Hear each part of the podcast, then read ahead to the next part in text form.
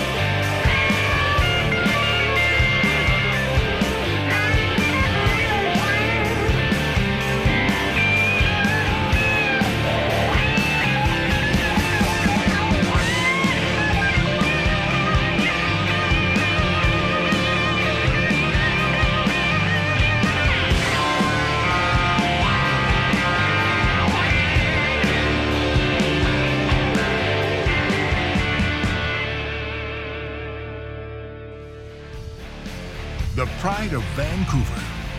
The Vantucky Fried Podcast.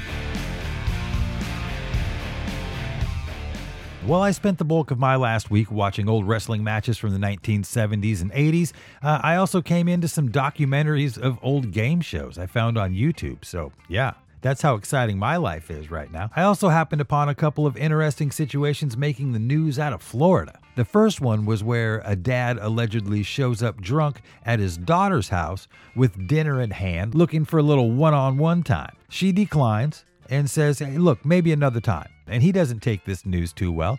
Instead of leaving like she asked him to, he just stands there and he's like, well, oh, yeah? Well, I'm still your dad, you know. And she's like, Yeah, I know. I also need you to go home because you're drunk. And he's like, No, I paid my money for this pizza and I'm going to watch you eat it. And she's like, Yeah, but I'm not hungry right now. I don't really feel like having any pizza right now, Dad. I just need you to go home and not in your car. And so he says no again. And then he opens the lid of the pizza box and he starts throwing pizza slices right at his daughter's face. Lucky for her, it was carry out, so it had time to cool off, unlike the old man. So, pizza flying, right? She says, Hey, look, enough's enough. Goes inside, calls 911. Cops show up. They start looking for evidence. They find all they need. What do they see? She's got pizza sauce on her face, and there's toppings spread like buckshot all over the entryway. So, just like that, they hook him up, and away he goes. Listen, man, I hope they get it all worked out. I hope that they can, you know, have a conversation, cooler heads can prevail, and they can move on and, and get on with business. And let's be honest here there's been plenty of times I'd like to slap my kid in the face with a pizza slice. Maybe even multiple slices, like he's going through like a pizza car wash. I'm just saying, I've been there, and we all reach our SAS threshold, kids, especially if your parents are showing up with pizzas that they paid for with their money. Let them in. And it doesn't end there, Florida. Florida's in it again this week, as per usual. Florida's always winning with the news stories. Attached to that same article was uh, another story I read about this lady getting arrested for slapping her husband around. I don't mean to make light of, of domestic disputes here, but this one's an interesting one. All right, stick with me. She didn't use her hands. Obviously, you know, she's not a savage. She's not out to, you know, rough anybody up per se. Her weapons of choice, she waited until he least expected it and shot him with Windex before smashing him in the face with their dog's used pee pads. Yeah, doggy pee pad to the face. I can just hear the officer now. So you said she slapped the piss out of you? Yes, officer. Well, I mean, sort of. She technically slapped the piss on me, but she did it really hard. And my eyes are burning super bad. So I don't know if it was the pee or the Windex or a combination of both, but the whole thing was a blur. Yes, this is true. Yes, this really happened. And you can find a link to the stories on the VFP Facebook page and read it for yourself. As I mentioned a minute ago, there are a couple of great game show documentaries floating around on YouTube. Um, they're quick, nothing crazy. Um, if you're into old game shows, I would say give these a whirl. But that's just one guy's opinion, so take that for what it's worth. Two of my favorites have always been The Price is Right with Bob Barker, and of course, Press Your Luck with the late Peter Tomarken. Needless to say, I was happy to find documentaries for both of these classics. The Perfect Bid, the contestant that knew too much, is about the price is right and how a superfan slash math whiz by the name of Ted Slauson, he noticed prizes would repeat, and so he created a spreadsheet of all of the prizes, their specific models, their features, etc., and then proceeded to memorize them, categorize them, memorize them. So he knew what car had what features and what that price would be for that car under those circumstances. So every item from, you know, the little uh, lipsticks and what have you to wristwatches on to trips and things. Incredible to me. I know what you're thinking. Who has time for that, right? Well, I'll tell you who. Ted Slauson does. That's who. He then began traveling regularly from Texas to Burbank to start going to tapings in hopes to eventually make it on the show or at least be in the audience to help guide contestants to victory. Even getting one guy all the way to the Showcase Showdown, which he won by placing the perfect bid exactly right, landing that guy both showcases. For the record, this has only happened twice in the history of The Price is Right. As you can imagine, they were freaking out. It was a cool look behind the scenes of America's favorite pricing game and how a show handles it when someone cracks the code and legally puts a kink in the show's budget. I also thought they did a great job getting everyone's participation for the documentary, including the great Bob Barker. Again, it's on YouTube and it's called The Perfect Bid The Contestant That Knew Too Much. And because my personal luck was on a hot streak, the other documentary I found was centered around Press Your Luck yeah, it's a good one. No whammy, no whammy, no whammy, stop. I always wanted to do that just so I could play the big board. So the documentary I found, it, it looks at Press Your Luck, yes, but it goes deeper than that and it takes a look at basically their Hall of Fame contestant, this guy named Michael Larson. He got a thirst for making big money and he got himself on a game show, Press Your Luck. Not just any game show, the one that he sat at home for hours and hours watching the show, rewatching the episodes, and memorizing the light pattern on the big board. He just sat there and watched that board and he started noticing wait a minute, some of these same prizes keep popping up in the same pattern over and over again. So he he just put it to work, watched it, memorized it and just logged it into his old noodle. And then he made it onto the show. What happens? Gets his timing straight and then goes on to run the game, taking home over $100,000 in cash and prizes. And again, this is back in the 80s. So we're talking literally big money. It was both interesting, it was entertaining, and again, great to see the behind the scenes of like the the management and the showrunners. They're freaking out, trying to figure out what's going on. Are they cheating? What is happening here? How are we going to pay for this? All kinds of things that you can see that they're just not used to dealing with on the daily when these guys come in and crack the code and run the games. It's it just blew my mind. So CBS took it to him. Like they tried to bust him every way they could. They tried to they looked for every loophole under the sun, try not to pay him. But guess what?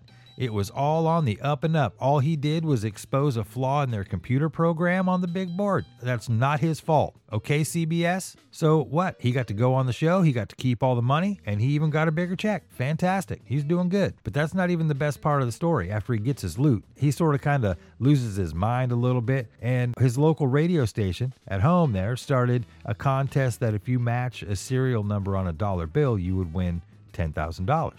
So he goes, wait a minute, I got a bunch of dollar bills in the bank that I just won off of Press Your Luck. So he goes to the bank, cleans it all out, gets all of his money in the form of $1 bills, and he's literally got grocery bags of dollar bills that he's got floating around his house. And he's turned searching for that matching serial number into a full time job. Again, it was all very interesting. And if you get the chance, give it a watch because it's worth it just to see if he actually wins the extra 10 grand or if his house gets broken into and he comes home to find all of his money gone. One of those two things happens. It's Big Bucks, the Press Your Luck story, and it too is available for free on YouTube. From their album Seeds, this is TV on the radio doing test pilot. On the little show where current meets classic, it's the Vantucky Fried Podcast.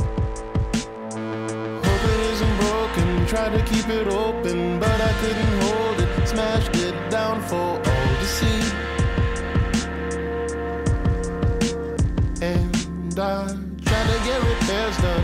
couldn't fix it, so I picked it up and smashed it down for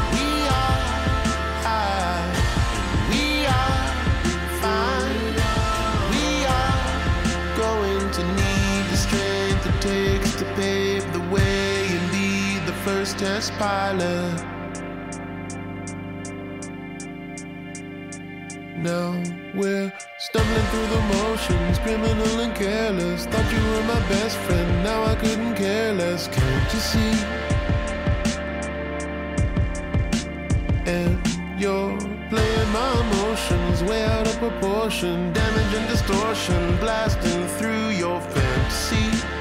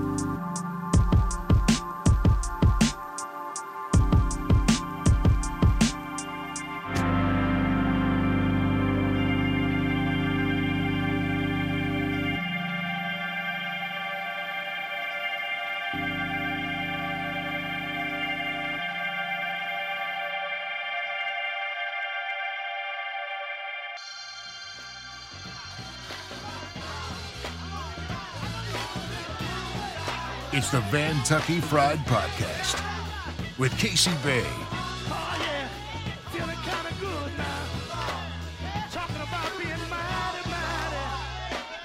Somewhere in the early 2000s, during an event planning meeting at the radio station I was working at at the time, I was handed the orders to my next mission. My day started off business as usual. I got off the C-Tran Express bus number 134, listening to a random playlist on my first generation iPod, which was loaded to the gills with freshly pirated music courtesy of LimeWire.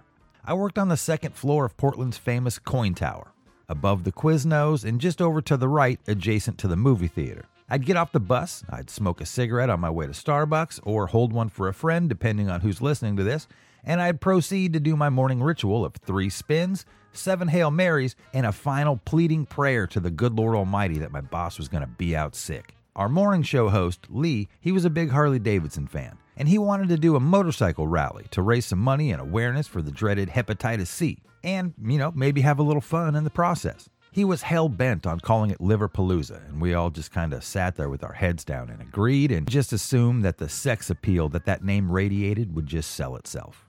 Lee was a legit broadcasting Hall of Famer. He used to play in bands, he negotiated legendary contracts, regularly napped through meetings, was a proud member of Hair Club for Men, and he could easily do a one hour TED talk on how to effectively chew ass like a verbal assassin. He also had equally legendary stories that were 100% true, like catching his ex wife in bed with Luke Duke himself, Tom Wopat, or the time he took country music superstar Travis Tritt to court for stealing one of his songs and winning. A move that forced Warner Brothers Records to stop production and re release it, showing Lee's name plain as day as the co writer of track number 8, If Hell Had a Jukebox.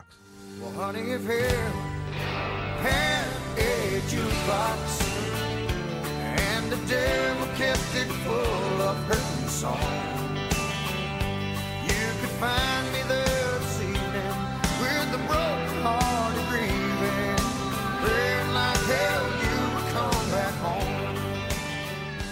It's All About to Change was a huge record and it went on to sell over 3 million copies. I don't know how it all shook out legally, but I can tell you right now, I'm glad Lee stood his ground and went back to get his points. Where's my money? Stealing Travis Tritt, allegedly. I met Travis Tritt a couple times along the way, and both times I shook his hand and told him Lee Rogers said hi. It just seemed like the right thing to do. Lee was my dude. As you can imagine, Lee was an incredible guy with an incredible story, and he also happened to be the guy responsible for giving me an official on air name, as well as the opportunity to go out, do live call ins, and man on the street giveaways during his morning show. So it was, a, it was a big deal for me. From that point on, all of my name tags, as well as embroidered button down shirts and radio station jackets, they all said my name was Mad Dog. You can say what you want about that name. I personally loved it. I thought it was perfect. And more importantly than anything, it introduced me to the glorious world of talent fees. Needless to say, he had one of those personalities that commanded respect. And believe me when I say the aforementioned highlights are just the tip of the iceberg.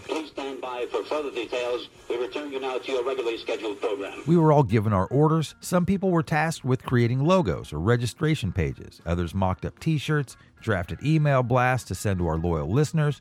You know, just that friendly little reminder to save the date and start warming up that credit card. My job, on the other hand, was travel agent slash handler. I was thinking to myself, what, this is going to be cake. All I've got to do is make the arrangements, get those in place, and make sure our twin Grand Marshals make it to the party without incident. The Grand Marshal duo was announced and consisted of small screen legend Grizzly Adams himself, Mr. Dan Haggerty, Well, I reckon your ma and I just do things a little bit different. My blankets have been in the mud and on horses, and Ben's even slept with them. So I don't know what my blankets are going to smell like. And the equally famous and equally maniacal Robbie Knievel. Robbie Knievel has made it successfully, landed cleanly, and now celebrates like a daredevil likes to. Yes, Evel's kid. For the record, he lived within driving distance, so he required no air travel, and honestly, I had little to nothing to do with his scheduling. He he just kind of showed up and he was easy. But I figured you'd still want to know who the other guy was, so there you go. I was given a sheet of information containing the name and phone numbers for Dan Haggerty, as well as his manager, Spike. Huh, Spike? You wanna? Huh? Huh? Huh, Spike? You wanna? Huh? Nah. To my recollection, Spike was a delight, and even in pre event planning meetings, he wore his signature motorcycle rider do rag. And you know, come to think of it, Robbie Knievel, he wore one too, so this is clearly a thing. My first order of business was to get air travel booked and then find hotel rooms for Grizzly Adams and Robbie Knievel. I had a PO number, I had a budget, and the rest, as they say, was history. I had to laugh as I sat there at my desk looking down at that sheet of paper and thinking to myself, I've got Grizzly Adams' home phone number. Not the biggest star in the world or whatever, but I used to watch this show on TV when I was a kid right there on KPTV Channel 12. This is KPTV, Channel 12, Portland. It definitely hit a little nostalgia button for me, and it was one of those moments where I go, eh, so this is my job. Not to mention, as a lifelong Dukes of Hazzard fan, I was pretty excited to talk to Dan Haggerty about what it was like to work with the original Uncle Jesse. And I'm not talking about John Stamos, no, I'm talking about Denver Pyle. My big toe's been hurt. And when that big toe hurts, that means trouble. I picked up the phone, I dialed the number, and three rings later, there I was, on the horn with the Grizz. His voice was big and familiar, but he sounded out of sorts, like I might have just woken him up from a nap. I introduced myself and let him know I was calling to make the arrangements for his travel up to Portland, Oregon for our charity event, and based on his reaction, it was pretty obvious he had no idea what I was talking about. As I tried to explain, I was given his phone number by Spike, and he kept interrupting me, asking, How'd you get this phone number? And I'm thinking to myself, brother, I'm trying to tell you right now. If you can just cool it, I'll tell you. So after roughly my fifth lap around the facts, he starts to believe me. And slowly but surely, his tone began to change. And as he caught a fresh whiff of a legitimate payday, he got a lot more friendly. The first attempt to lock down dates went a little something like this. Dan, the event itself is on Saturday. There are a couple of small appearances booked in as well, which I will be driving you to. Would you want to come out Thursday or early Friday morning? Well, Thursday, I guess, but I haven't gotten my appearance fee. I need to get half of my fee. I'm also going to need that ticket to be first class and out of Burbank. Well, I can book your flight out of Burbank easy enough. That isn't the same information I received from Spike, however. My understanding is that you're going to be flying coach and you'll get paid upon arrival. And as I finished that line, I could literally hear Mr. Nice Guy leave the room and his voice changed gears to all business mode. And he very curtly replies with, Well, I'm not talking to Spike. I'm talking to you. And I'm like, Wow, I'm getting flexed on by Grizzly Adams right now. This is incredible. So I say, I understand that but you're also talking to the guy that doesn't have any ability to change anything. I need to run your request by my superiors and I'll get back to you. So I hung up, slightly annoyed but mostly entertained, and went to deliver the news and the play by play to the bosses, which gave everyone a good laugh at both his first class demands and the fact that I had just gotten tough guyed by the lovable Grizzly Adams. The next day, I had to call him back and tell him what I already knew, and that was that his first class ticket wasn't going to be happening, and that I would be booking him standard airfare out of Burbank, and there wasn't anything I could do about his talent fee. He was indeed slated to get a check upon arrival, and all I could do was assure him that I'd have it ready for him and take him to the bank if need be. Not knowing how the call was going to shake out, I took a breath, picked up the receiver, and I dialed his number for the second time. He picked up the phone, again sounding confused, but this time did his best to act like he remembered me. I said, Mr. Haggerty, I spoke with my superiors as well as Spike, and everyone seems to have the same impression of your travel and pay agreement. So I'm happy to get that book for you today, get you out here Thursday prior to the event, but unfortunately, I, I can't do that first class.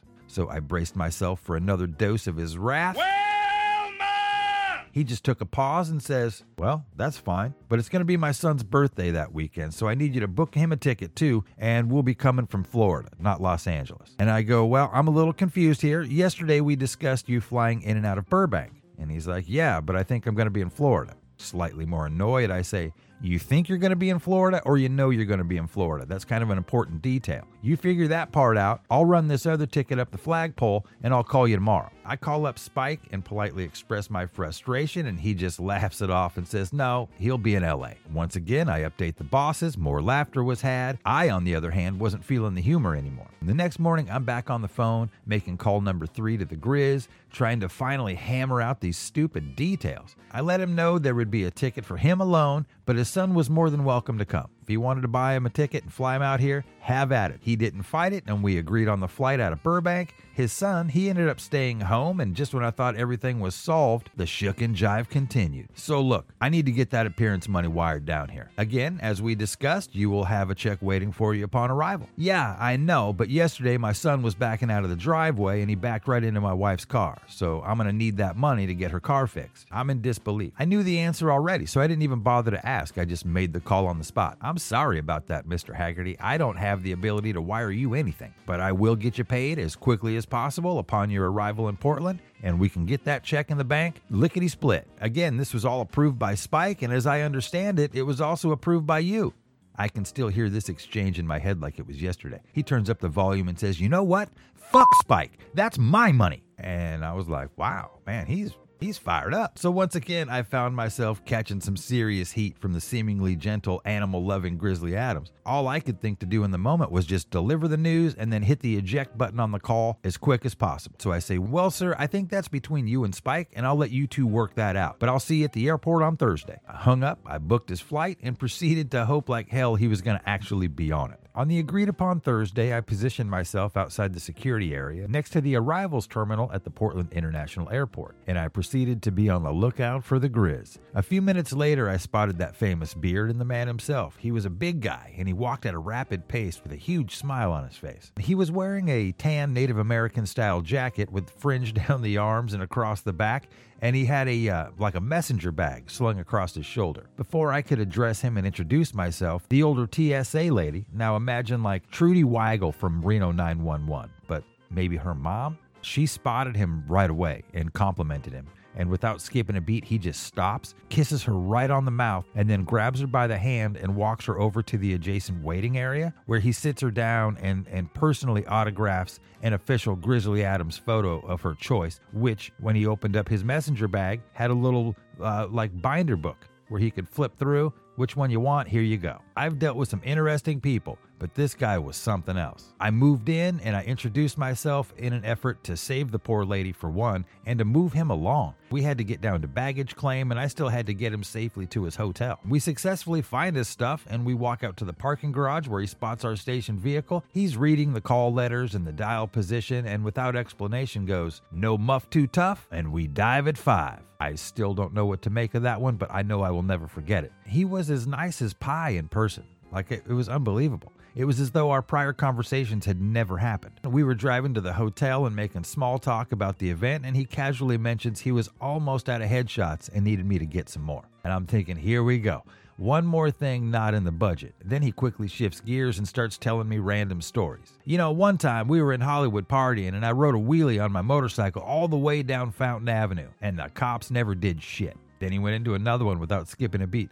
I remember this one time I hosted a little people convention. It was a great time, really nice people. My sister ran a bar, so we went there for an after party, but she said the bar was about to close. So we decided to take the party back to my house. And I'm thinking, well, isn't an after party where you go when the bar's closed? But who am I to get in the way of your story? And then he says, My house was full of little people, and we were drinking and we were having a great time. And then my wife got out of bed to see what all the noise was about and walked in the kitchen to find me with one of these cute girls on my lap which he said in a very pervy undertone. And then he goes, She just turned around and went back to bed. At this point, I'm just in disbelief. I've been with the guy under an hour, and already this is the ground we're covering on a business trip. It was really something. I got him to his hotel, and we made arrangements for pickup in the morning. To my surprise, I got there and he was ready to go. Well, his version of ready, which was me waiting in the lobby for roughly an hour and calling his room three times. But based on my previous Dan Haggerty experiences, this was huge progress. On the way out to the first event, I told him we were doing a quick appearance at a motorcycle dealership, and to be honest, he didn't really seem too into it. So my hopes were not high. I knew firsthand how things can change on a whim with my new friend and bearded loose cannon, so I crossed my fingers and I hoped for the best. To my surprise, as soon as it was showtime, he went from loose cannon to total pro. It was magical. Magical in the same way Sylvester Stallone's hat changed him into an unstoppable arm wrestling force whenever he turned it backwards and over the top. All I could do was watch in amazement as he worked that crowd like it owed him money. And that, my friends, is showbiz. It was here where I met Robbie Knievel. He and the Grizz were old friends, so they hit the ground running, signing autographs, and seemingly having a great time. We wrapped up, and Robbie Knievel followed us back to the hotel, which was the Comfort Suites next to the Vancouver Mall for those keeping score at home. And as we drove down the 205 freeway, the Grizz was telling me stories. Robbie Knievel pulls up next to the vehicle on his Harley Davidson, and he and Grizzly Adams, they're flipping each other off, having some fun. And then Robbie Knievel nails the throttle and proceeds to start riding a wheelie down the 205 freeway. All I could think of was, please don't die before Saturday. Thankfully, he didn't, and I got them back to the hotel and I went over the next day's schedule as quickly as I could because I was ready to get on home. I showed up the next morning and he was actually ready this time. I only had to wait like 20 minutes and he was in the lobby after one phone call, so huge progress. Everything went according to plan all day long. He successfully led the rally alongside Robbie Knievel and our legendary Lee. I can still see the wind whipping through the Grizz's beard and parting it right down the middle as he rode that motorcycle, slightly safer than the time he told me about on Fountain Avenue. And I have to admit, the whole day was a total success. The Grizz was on his best behavior, and he even said he had a great time on the ride. I don't remember much about the actual event, as it was basically just getting a huge group of motorcycles from point A to point B. And then there was like some drag races and whatnot on the other end, so nothing that excited me. So I didn't take a whole lot into memory, if you will. But I do remember a ton of people showed up. I remember it being a hot day, and I remember it being a success. I also remember a lot of leather, and I definitely remember wanting to go home desperately. That said, we had a great time, and we made a bunch of dough for the American Liver Foundation. And in the end, I got the Grizz back to the airport, safe and sound, with a check in his pocket to get the wife's car fixed. Wink, wink, and all is well. I didn't spend a lot of time around Robbie Knievel, so his highlights are limited to successfully popping that wheelie next to me on the 205 freeway and leaving a pair of his sunglasses with flames down the sides in my vehicle, which I'm sure I still have around here somewhere. Where, I have no idea. What I didn't get, and still regret often, was a signed 8x10. I really dropped the ball on that one trying to be professional. Look, I felt like I earned that photo. At the time, all I was thinking about was crossing the finish line, and cross it we did successfully. There was a time I would say I didn't miss the day to day grind of working at a radio station. But coming off the crippling ripple effect of COVID and thinking back on the stories I have to tell because of those times, it really has me missing my desk at the office, even if the magic isn't quite the same as it was in the good old days. Nevertheless, it's hard to top working in an environment where on any given day some really random stuff can happen, and sometimes that random stuff involves a celebrity of sorts. Grizzly Adams may not have been easy to deal with, but it was worth every minute of the hassle and the frustration to be able to look back and share this story, and to know what it feels like to get flexed on by that seemingly gentle mountain man that I watched on TV growing up. But the best part is when I'm walking down the street, minding my own business, and out of nowhere, I hear that big voice in my head say, No muff too tough, and we dive at five. There's a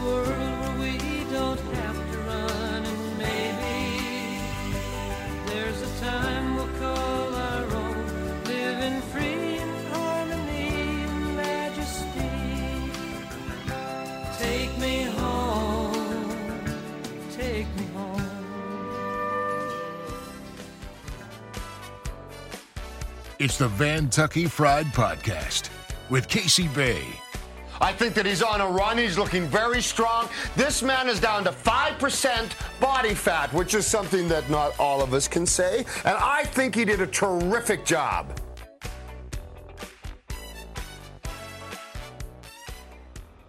And that's going to do it for episode number five. It went a little long, but I hope you enjoyed it anyway. It's not easy to tell a story about playing a babysitter for a small screen legend. If you haven't already, you can subscribe to the Vantucky Fried Podcast on Spotify, Google Podcasts, and anywhere else you find your podcast, or you can stream it with ease over at anchor.fm slash Vantucky Fried Podcast. My name is Casey Bay. This has been the Vantucky Fried Podcast, and once again, I greatly appreciate you riding along on this adventure. I'll be back next Friday, hopefully a little bit earlier, with a fresh batch of random, more great music, and if all goes as planned, I'll even have another story to tell. If you like the show, share the show, and if you do, tell me about it, and uh, I'll send you a quarter. Until next week, be cool people, and I'll see you back here for episode number six of the Vantucky Fried Podcast.